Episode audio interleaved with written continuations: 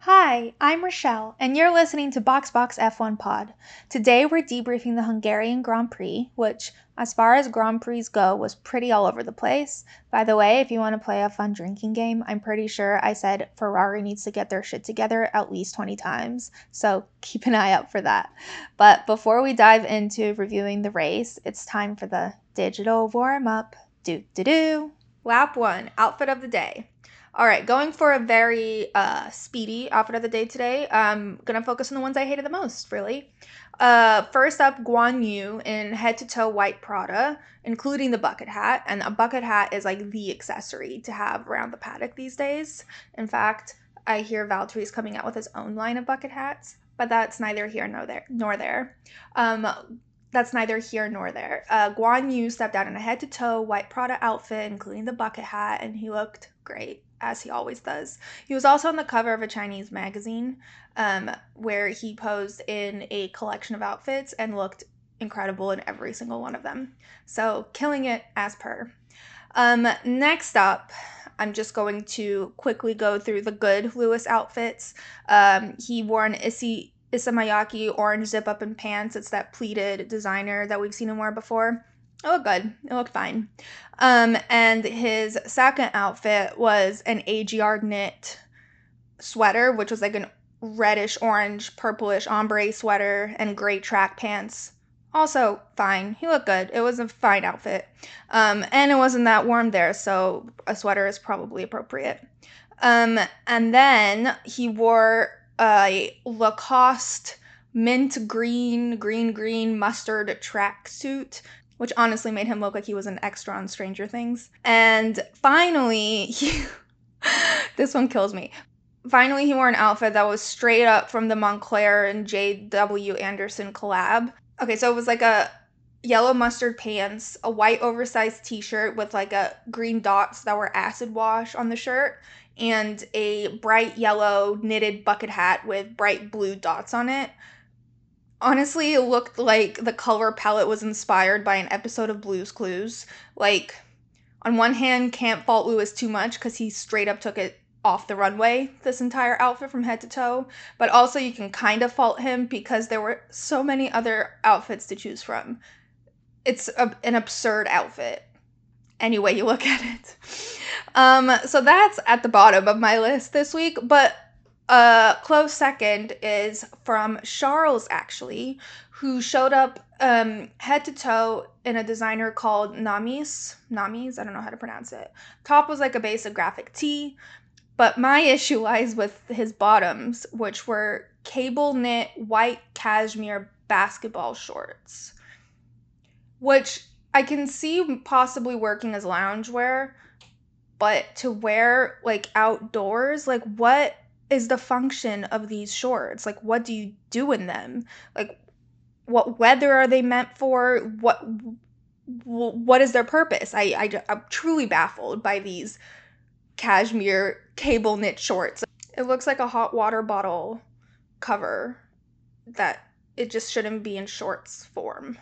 Anyway, so as per usual, Guan Yu wins for me personally, but Lewis lost in a major way. and with one outfit. All right, lap two, Fernando's birthday. Uh, Fernando turned 41. Uh, as Otmar put it, happy birthday, 41, for the number 14. Amazing. Awkward as always. Um, he got a tiramisu cake, which they posted on Instagram, and he's grinning with a thumbs up. It's like a very basic cake, but I will give props to this cake because a tiramisu is like a very specific cake to make for someone. So it's clearly a fave of his. So if they made him his favorite cake, then that wins over any fancy cake that they've made other people that make no sense. Also, the people that wished Fernando a happy birthday include um, Esteban, Guan Yu, Carlos, and Carlos Sr. I'm glad to see the Spanish drivers are all sticking close together. Uh, another great Fernando moment was uh, Alpine posted a video of Esteban and Fernando playing rock, paper, scissors, but for the first half of that video, Esteban has to teach Fernando how to play rock, paper, scissors because he's never played. Um, don't know how you're 41 and have never played a game of rock, paper, scissors, but uh, Fernando won and like finished the game with like the shrug, like, duh, like, why wouldn't I win?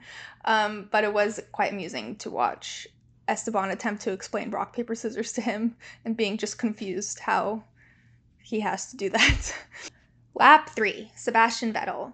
So, despite telling us literally a week ago that he is not planning on going anywhere, he's sticking around for a while. Um, on Thursday, Seb announced that he's retiring from F1 via a brand new Instagram page because he wasn't on Instagram before. So he created an Instagram page and posted these two videos, black and white, several minutes long. It's the same video, just one's in German and one's in English, where he um, announces his retirement, talks about what the sport means to him, and how he is excited for what's to come, um, which is heartbreaking. And the amount of tributes that flooded social media was wild. It just reminded me of when um, Kimi retired. Lando said in an interview he was asked what it means to him, and he's like, um, I've never spoken to Kimi. the same can clearly not be said for Seb. Even like Guan Yu, who has literally been here for half a minute, was able to post a tribute and say something about him clearly having interacted with him. Um, everyone has incredible stories about him. Um, there was a bunch of TikTok videos created to like sad music about all his times and about like what's to come and how much we love him. And a box messaged me being like, like I get it's a big deal that he's retiring, but he's not dying. Um, and it truly feels like he's just straight up dead based on some of these tributes. And I cried more than once some of these really pulled at the old old heartstrings. But um, there's just part of me wants to go through every single tribute, wants to go through every single sad moment, but like it's just not not enough justice can be done in a two minute segment. So I've decided that I'm going to dedicate a mini episode to Seb to chat about his career, um, some of the best dedications and tributes that I've seen of him online, and also to review some of our favorite subtle Seb moments, subtle activism to his subtle jokes to his like subtle icon status. Subtle Seb for sure deserves an entire episode. For now, I'll just say this is a very bittersweet moment. I'm so happy I got this little time with Seb, and I can't wait to review all his best moments, all his best jokes, all his best, best everything um, in the Subtle Seb episode to come. Anyway, that concludes our digital warm up. Do do do. Now on to the race rhyme. Welcome to the Hungarian Grand Prix, where it might rain, it's an F1 guarantee. In quali, both Red Bull engines fail, which is unlucky, and George gets his first pole ever. Way to go, buddy! On race day, it's lights out and away we go. Will it rain? We'll know in a few laps or so. Lap 1, Alex and Lance cause a virtual safety car. On that restart, though, George is a shining star. He leads the race for a while and defends against Charles with style. But Charles is the fastest man on track. Ain't no one getting in the way of his attack. But when Charles does well, guess who comes along? It's Mattia and his crew, ready to get strategy all wrong. Naturally, off go the good mediums and in comes the hard tire. Ferrari loves turning a fiery performance into a dumpster fire.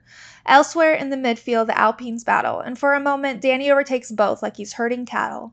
Otherwise, the best thing today is Max Verstappen. He goes from P10 to P1 despite that spin that happened. At the end, Lewis overtakes George into P2 like a pro. Shout out D2 Valtteri's smooth assist, DNFing with one lap to go. As our top three pass the checkered flag, it finally starts to rain. We told you it was only a couple laps away, now pop the champagne. Well, that's a wrap on the Hungarian GP. Time for a quick break before Spa. Yippee! Woohoo! All right, on to analysis. So, uh, free practice on Saturday was pretty wet, but the rain stopped in time for qualifying. Um, the biggest thing that happened really was that Max seemed to have lost power completely in Q3, so he ended up in P10 despite making it all the way to Q3. And the other big moment was that Ferrari was set to be top two with Carlos on pole. And then literally the clock goes to zero. People are just finishing up their laps. Everyone was already talking like Carlos was got a second pole, that it was all done. And then George takes pole at like the last second. And it was so cool. And the best moment was his engineer went on the radio and was like, You made it. And George was like, Woo. Um, so really happy for him. Um, the rest of the results are George P1, Carlos P2, Charles P3, Lando P4, Esteban P5, Fernando P6, Lewis P7, Valtteri P8, Daniel P9, and Max P10. The following day, though, uh, race day, Pierre actually got an engine change, and since he has already exceeded the legal amount of changes, he had to start from the pit lane. Both Max and Checo also got engine changes, but since they have not yet cha- um, exceeded the quota for the year, they didn't have to start at the back of the grid. They instead got to start where they qualified. So Max was in P10 and Checo was in P11. Okay, so this race was kind of weird. My friend described it as random, and I feel like that's the best word to encapsulate the day. It was kind of all over the place. So going through it chronologically doesn't really make sense. Instead, I'm gonna discuss the race by focusing on important race moments and the overall performance for the top teams as well as the midfield. So first, I think I'm gonna cover the big incidents that happened during the race. There weren't many, but um, the first one was in lap one when Alex Albon and Lance Stroll got had contact, and there was debris everywhere. Alex was literally dra- dragging a chunk of the car along with him on the ground. So uh, the virtual safety car came out, but that only lasted like two laps. And then around lap six, uh, Kevin got a black and orange flag because half of his car was hanging off. Uh, so he had to pit, but it didn't really stop race time. And the very final yellow flag was at the very end of the race, like lap 68. Valtteri had to retire. He pulled over to the side of the road, so it was a very brief virtual safety car, but it basically solidified the end of the race. There was nothing to do about it because once it picked up, there was one lap, one lap left. Um, but also important to note, there were like three spins. So the track was definitely damp from something. It didn't rain until like the last lap of the race. And the last time it had rained was like the previous morning. So whether it was leftover from the day before or if it was imaginary water, uh, people were spinning left and right. So something was odd about the track for sure. So pit and tire strategy were pretty important during this race. Um, we went into the race anticipating rain. Uh, we did get rain during the last lap, but obviously that didn't affect the rest of the race, though it didn't stop every single engineer the entire race going, oh, two more laps. Oh, there it comes. You know, it's right around the corner. And then it wasn't around the corner. So it's like their favorite thing to do. But um, it did feel like it was getting damper because, as we said, people were spinning and the drivers drivers are actually complaining about it on the radio. Um, but but despite the fact that it hadn't rained, there was still significantly cooler conditions. So that kind of almost made the tire strategy seem relatively straightforward. Hard tires were the least fav- favorable options, and even though some teams did experiment with it, it didn't really lead to anything great. Maybe it would give them like a neutral result, but overall, nothing good happened from the hard tires. Um, it was clearly not the best tire to choose, and the best options were medium and the soft. And at that point, just became about finding the right pit strategy so that you could make the most out of the medium and the soft tires. And um, the ideal situation would have been a two stop strategy obviously, with the medium and then switching to the soft. But that didn't really work out for many teams. People had random strategies. Alpine went for a, a one stop strategy with the second stint of the race being on hards, but it was the bulk of the race. They pitted like lap 20. 20 ish, and then went the rest of it on hards, which was okay. They didn't really have the best results from that. They didn't beat McLaren. Um, but I believe Red Bull had a three stop strategy. And so there was some dif- differentiation, but one thing that seemed to be like a hard agree is that hard tires were not the way to go. Unless you're Ferrari. Um, and we'll get to dis- dissecting Ferrari in a second, but needless to say, their strategy game was like not on point today nor was their pit stop game. Um, in fact, speaking of pit stops, they were kind of all over the place. They were either really, really slow, like late threes over into fours, or some teams banged out stops under three seconds. McLaren had like a 2.41, I think. Uh, Red Bull obviously had a good one, and even Ferrari had one good one. But overall, it was kind of, there was no like average ones. They were either really good or kind of bad. All right, let's talk about the midfield. So at this point, the midfield battle is basically just McLaren and Alpine. Uh, the top five passed through the midfield quite often today, actually, especially since Red Bull started in 10th and 11th and Ferrari kept falling behind at various points. But to be honest, the focus here in the midfield was really just McLaren and Alpine and their races with each other.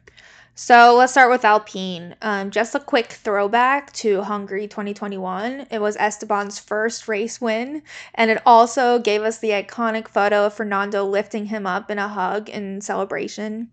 Uh, very cute moment, very wholesome. But um, it seems a year on, they are displaying far less camaraderie, at least on the track. First up, at the very beginning of this race, Fernando literally goes on the radio and says, Never in my life I saw a defense like Esteban. Uh, clearly, Esteban is not defending like a lion, but uh, in Fernando's defense, Esteban was kind of all over the tracks. And overall, throughout the race, both Fernando and Esteban pulled out the Alpine specialty, a train. And um, it was, sometimes it was like an entire team. So it would be like Alpine on either end and then a Red Bull sandwich in the middle or a McLaren. Someone was always somehow stuck behind an Alpine. And the reason I think also it seemed like Alpine was always in the mix of it is because they somehow were like the gatekeepers to the pit lane exit. So it felt like every time someone exited the pit lane and back on track, Alpine was just there. It was just like Alpine territory. So every time they'd have to overtake or came out right ahead. And so they were mentioned every single time. But to be honest, despite the fact that they were always in the mix of it, it seemed like Fernando and Esteban were kind of distracted by each other and they weren't really paying much attention to anyone else. It's been a trend with them for like a couple of weeks, but it became kind of very obvious today when um, after Esteban's pit stop around lap 24, which was 4.6 seconds, by the way, he came out right next to Fernando and Daniel. And Esteban and Fernando almost seemed kind of distracted by each other to the point where Daniel literally overtook them both in one fell swoop, which was a great move by Daniel. But yeah, Fernando and Esteban are being kind of weird. Like they're still competitors, especially within the midfield. Like they're still a good competition, and they're certainly McLaren's biggest competitor, but they're acting kind of weird. Um, speaking of McLaren, though, this one's kind of tough to talk about. They're kind of like a nothing burger this year. They're they're there and they're hustling in the midfield, but they're it's like little to write home about. They can't they can't really explain it and they can't really get the car to where it needs to be. And any successes that they've had, like Lando's podium, almost seems like an accident. I guess that's not really fair. It's it's probably luck and driver skill, but they don't really have the car to back up those successes. Is kind of what I mean. Um, anyway, like I said, their main rivalry has been with Alpine this year, who unfortunately have a much much stronger car. So it really does seem to come down to luck and skill. Um, first, let's talk about Daniel. He actually qualified ninth, which is really great for him, and he was doing relatively well during the race. Of course, there was that moment with Alpine when he overtook both cars in one go. And before I continue, I just really need to call this out. It was really annoying when he did that. The commentators went, Welcome back, Daniel. Like, can we calm down on the Daniel front? Like, he's here. Yeah, he's been struggling, but it's not like a shock when he does a great move because he is a great driver and we all know that. It's not like he does one good overtake and it's like, oh, we have to say he's back. He hasn't gone anywhere and it's also not indicative that he's suddenly going to like win every race. Like, let's just leave Daniel alone. He's a good driver that can't seem to follow through, but that doesn't mean that he doesn't have good moments throughout the race. It just kind of peeved me when they said that. Anyway, besides that great moment, luck was again not really on Daniel's side in the like the second half of the race around lap 47 lance tried to overtake daniel and they touched um, and lance spun. So we've been asking for it all year and they've pretty much delivered but the race directors have been very consistent with their rulings this year and they found daniel to have caused the spin which is consistent with their previous rulings in other races. And of course that landed daniel a five second penalty which is classic Stu. Um, and this obviously set him back, and he ended up finishing the race in 15th. Uh, needless to say, post race, Daniel said that he's more than relieved to be heading into the summer break. And we did, to be fair, see what the break did for Daniel and his performance last year. He came back and like devoured Monza. So we can only send positive vibes his way and hope it's a repeat of next year, of last year. this year. So let's talk about Lando now. He had a slightly better day than Daniel, which to be honest wasn't the hardest. Uh, he started his race in P4, which was really good for him. Um, and it also sent the British pundits into a tizzy because there were three British drivers in the top five. Oh my God. Uh, but that was short lived because, like, lap 11 ish, uh, he was Lando was already in an intense battle for P4 with Hamilton and Max, who had at this point worked his way up from P10.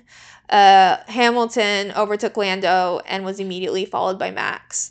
Um, the commentators described that in between situation quite colorfully by saying, uh, Lando. Uh, Lando's driving as he saw Verstappen menacingly in his mirrors. Verstappen's always menacing for them doesn't anyone can be in your rearview mirrors, but Verstappen is menacing. But it also got them like super excited about how this generation's car allows drivers to follow far closer than ever before. Um, a few weeks ago, when Dias was on uh, for Silverstone, he made a bold claim that this was actually just an aggressive marketing push from F1 to make it seem like the new upgrades were actually really good for overtaking this year than in years past, but it's not necessarily the case. Uh, so I really need someone to do like a comparative analysis of last year and this year to see which one had better had more overtakes. But I will say it does feel like we're getting a lot more side by side action this year than we have in previous years. Um, anyway, the rest of Lando's race was pretty like humdrum. His main concern was staying ahead of the Alpines, which he successfully did. He finished in P7 ahead of both Esteban and Fernando, and his post post race reaction was like shrug, because like what can he actually say? He doesn't suck like he did at the beginning of the season, but he's also not like storming the castle, you know. So like all you can do is like, yeah, I'm fine. He was like, I'm a, I'm a holiday, and then I'm I'm gonna work during the summer break. So it was just like he's not disappointed, but he's also not whooping with joy. And that kind of summarizes McLaren this year. All right, let's go on to Ferrari. not much I can say ahead of this. Just just gonna dive in because Let's start with Carlos. Uh, lucky for him, he escaped the full wrath of terrible decisions made by Ferrari today, but he did fall victim to a shitty Ferrari pit stop, uh, which, from Mattia's POV, is the best pit stop ever done. Um, but this very lengthy pit stop did more or less cost Carlos a podium position. Uh, so he did start in P2 and he put up a great challenge to George, though eventually uh, Ferrari ended up making a pretty good pit stop call for Charles, which actually landed Carlos behind his own teammate. Um, he was basically called in for a pit at one point, but it turned out to be a fake out. At first, it felt like he was completely ignoring them, and then we realized that Ferrari was, I guess, trying to trick Mercedes, and they fell for it. So George uh, came in, although, to be fair, there is the possibility that Mercedes was already planning to do a pit stop, but um, it kind of seemed like they just fell for Ferrari's thing.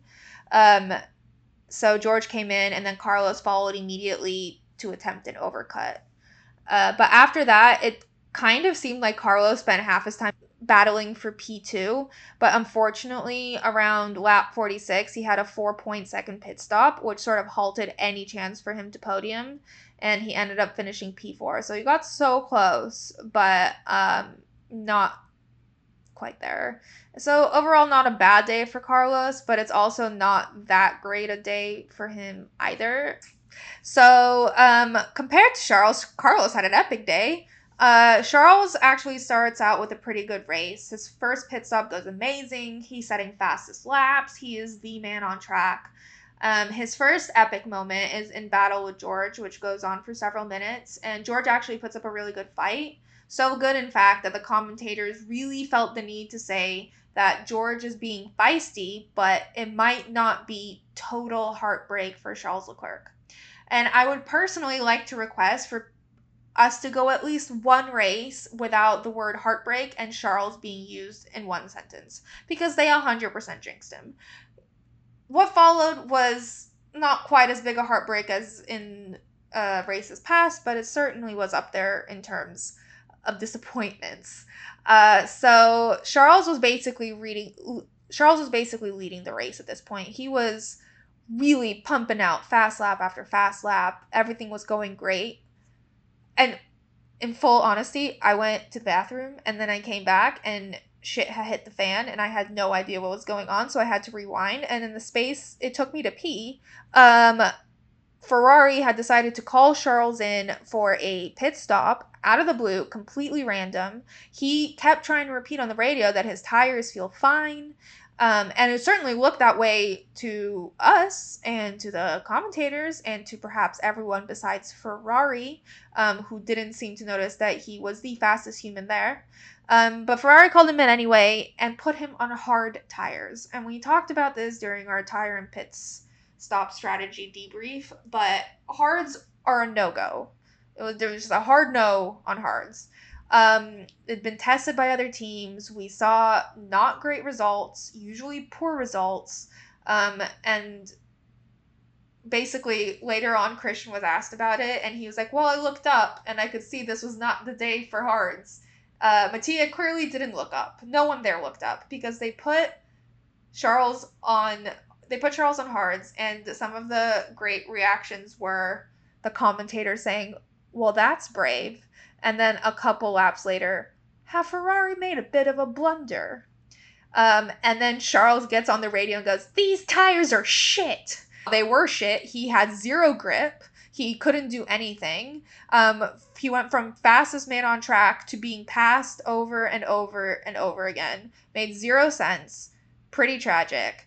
Um, the funniest reaction to all of this, though, was Mattia's straight up leaving the pit wall, like, peace, I'm out of here. He did return like several laps later. I don't know if he like took the moment to scream into a black void or he took a shot of grappa, did something to um recover because he clearly needed a moment. This was a lot for him.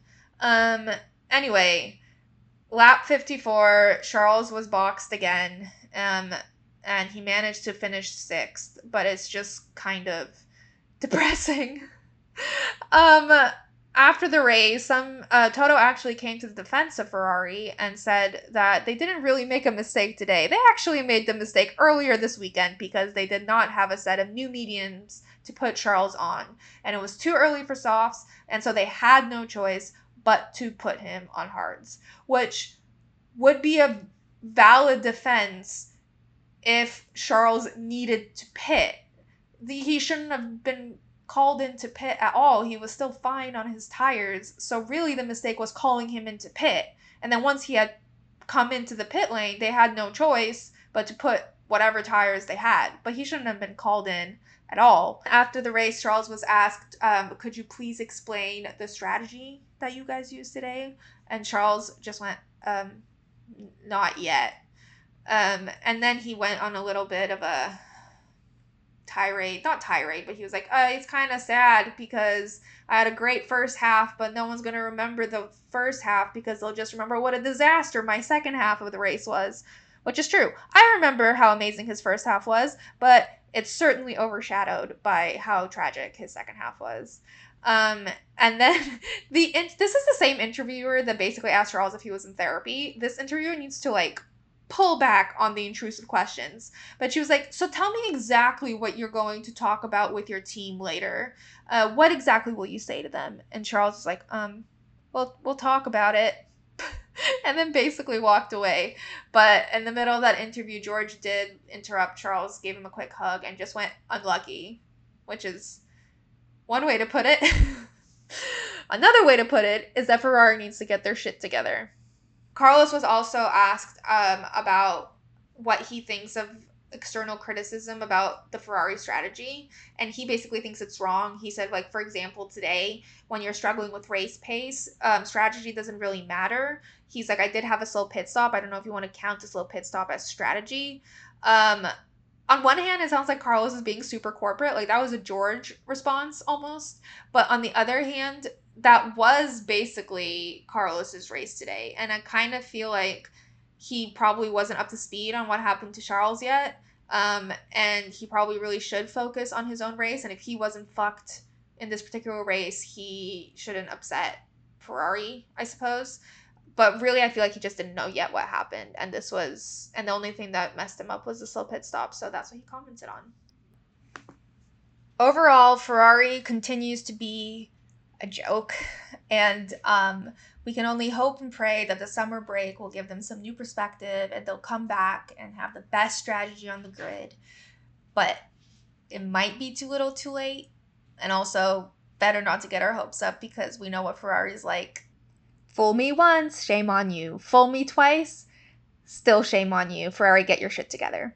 All right, let's move on to Mercedes. So, Mercedes had a pretty mediocre Friday and Saturday, certainly a crappy Friday. Wasn't a great qualifying for Lewis, but um, they pulled through during the race, and um, it seems like they can't necessarily explain what's happening. Slash, they want to stick with the narrative, like they don't can't exactly explain what's happening.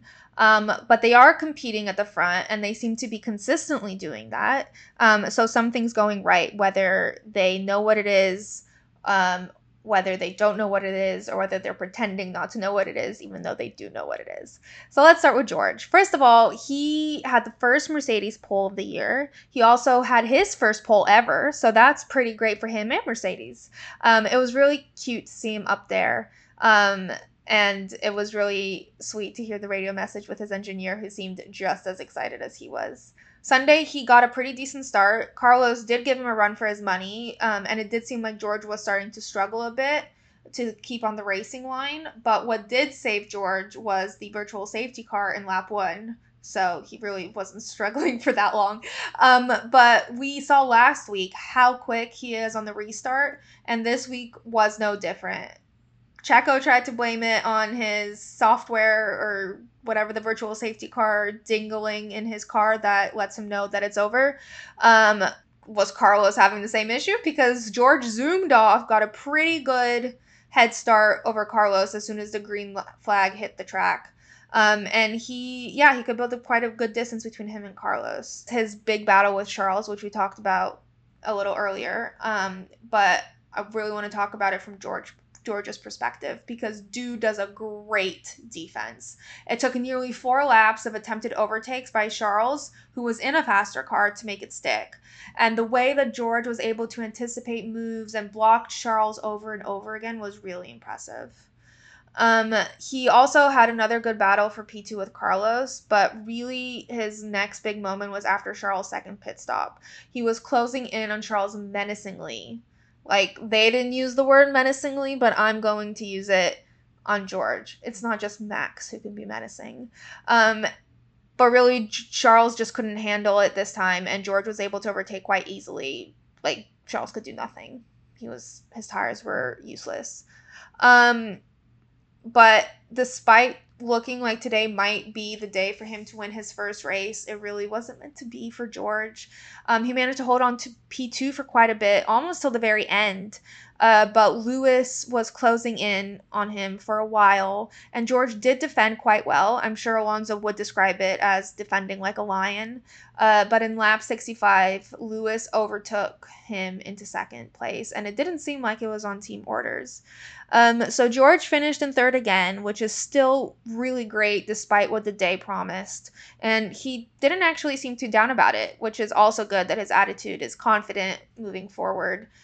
Could have been putting on a brave front. I'm sure he was disappointed, but he was still smiling and he still got another podium finish.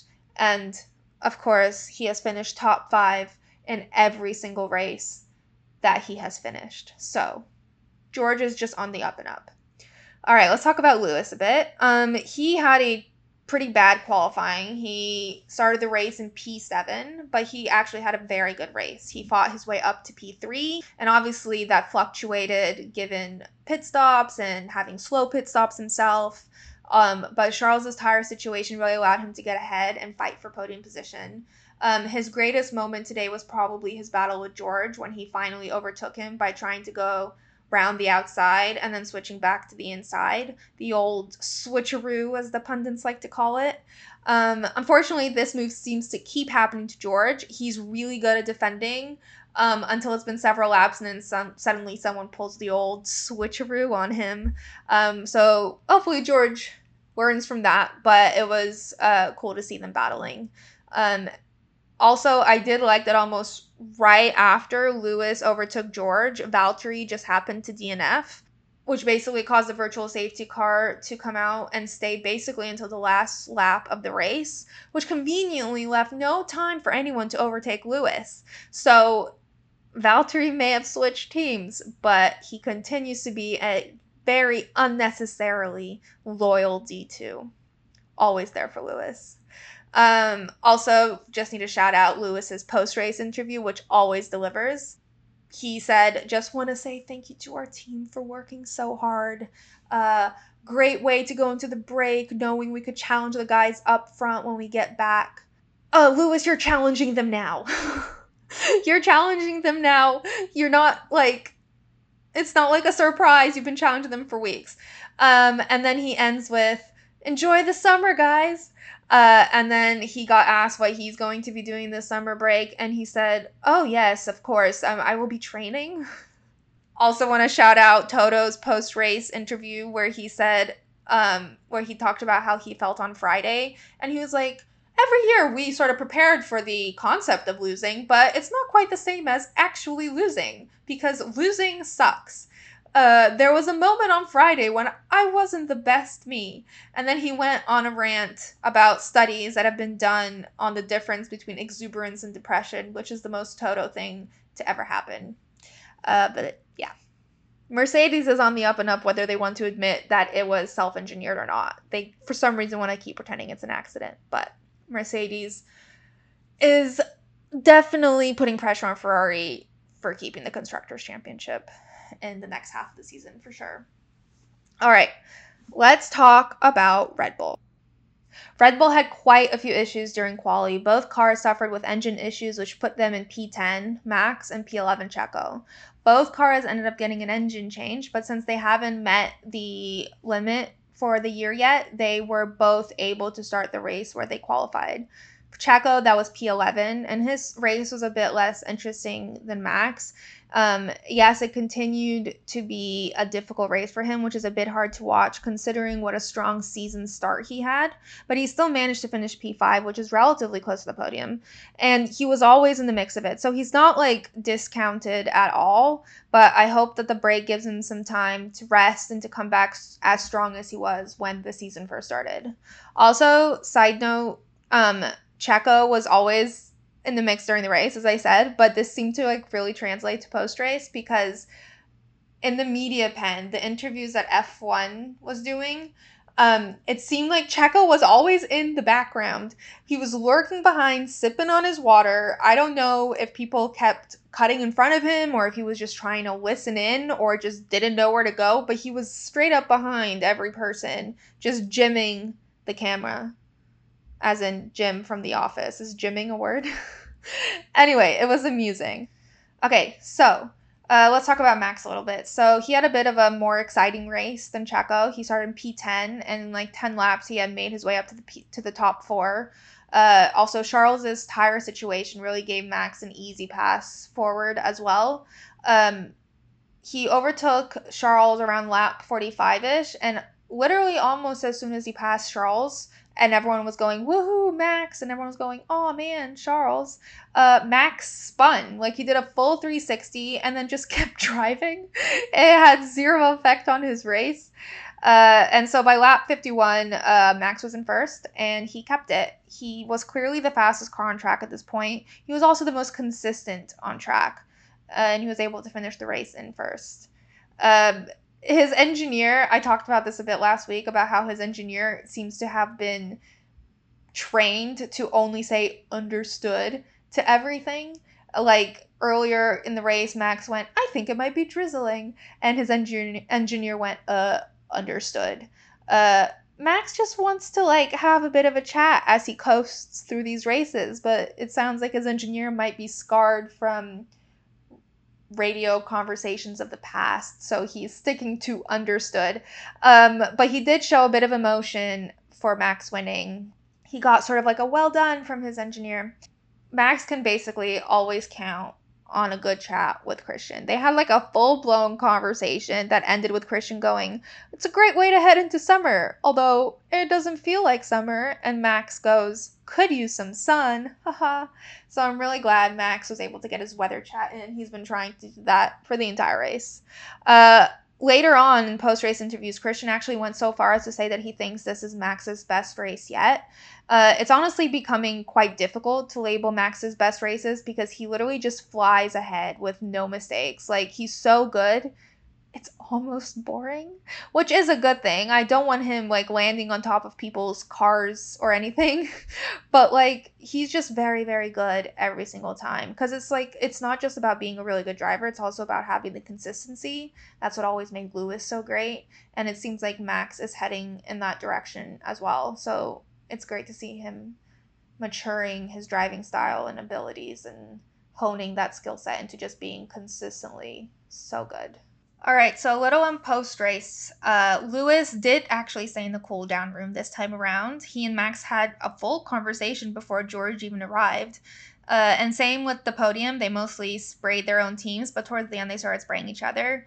And honestly, I can't help but like read into these interactions, and I think we can read into them when it comes to most drivers actually. But when it comes to Max and Lewis in particular, there's just like no point. I saw an Instagram post of the two of them on the podium next to each other with the caption "Nature is healing," but like, was there even anything to heal between them? Max didn't make the call at the end of Abu Dhabi. He just benefited from it and reveled in the win like anyone else would. Um, Max and Lewis's relationship hasn't really changed. They've always kind of been civil and respectful respectful off track for sure. Things got a bit fuzzy last year, but that was sort of a consequence of their environment more so than them. Um, they're not friends and they don't have to be friends. Standing next to each other on the podium doesn't demonstrate anything one way or the other. Anyways, uh, for me, the best part of the cool down room today was when they were watching the replays and Charles was on, and I think it was Lewis who shouted out, he went on the hard as they show Charles's pit stop, and the other two gave this side eye nod, like, right? Because no one can believe it. All right, let's quickly go through the results. All right, so uh, Max first, Lewis with the fastest lap in P2, then George, Carlos, Checo, Charles, Lando, Alonso, Esteban, and Seb in P10. Lance is in P11, so Seb managed to finish the job from the French Grand Prix. Um, for those who don't remember, Seb attempted an overtake within like sight of the checkered flag over uh, into P10, and he failed. This this race he managed. Uh, the driver of the day officially is Max. You can't really argue with that. He was phenomenal. But unofficially, I'd like to shout out George, who got pole for the first time, and he had some pretty epic battles today. Like, he is the king of defense, in my opinion oh, well, he's close to the Minister of Defense. He's under Minister of Defense. First comes Checo, George's George's training. All right, Dick in the box box. Yeah, it's still Ferrari. Um, if Ferrari's goal is to be the butt of the joke every single week, then their strategy is fantastic. If their goal is to turn Charles into a walking Lana Del Rey song, then they're succeeding. But if their goal is to actually be the best, not just say it, but actually be the best, then they're failing harder than the hard tires they forced onto poor Charles today. Disaster. Get your shit together, Ferrari. All right, the standings. Uh, first is Max with 258 points, followed by Charles with 178 points, followed by Checo with 173 points. So he is only five points away from being second. Um, then is George with 158, Carlos with 156, Lewis with 146, uh, Lando with 76, and it's just all under 100 from there. Uh, the constructor standings are currently Red Bull with 431, Ferrari with 334, Mercedes with 304, Alpine with 99, McLaren with 95, and so on and so forth. Uh, Alpine and McLaren for sure can battle it out for fourth.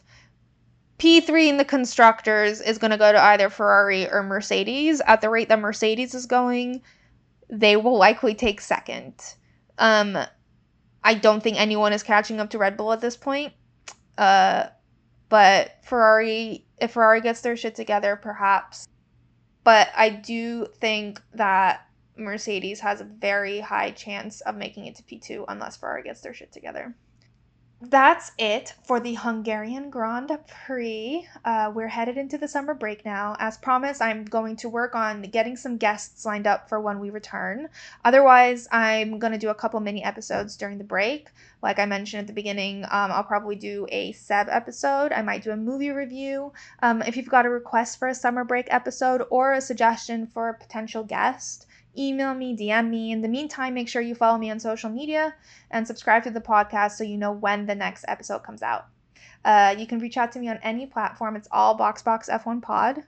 Uh, and yeah, I can't wait to hear from you. I've had a wonderful first half of the season, and I can't wait to see you guys after the summer break. Uh, see you soon. Box Box.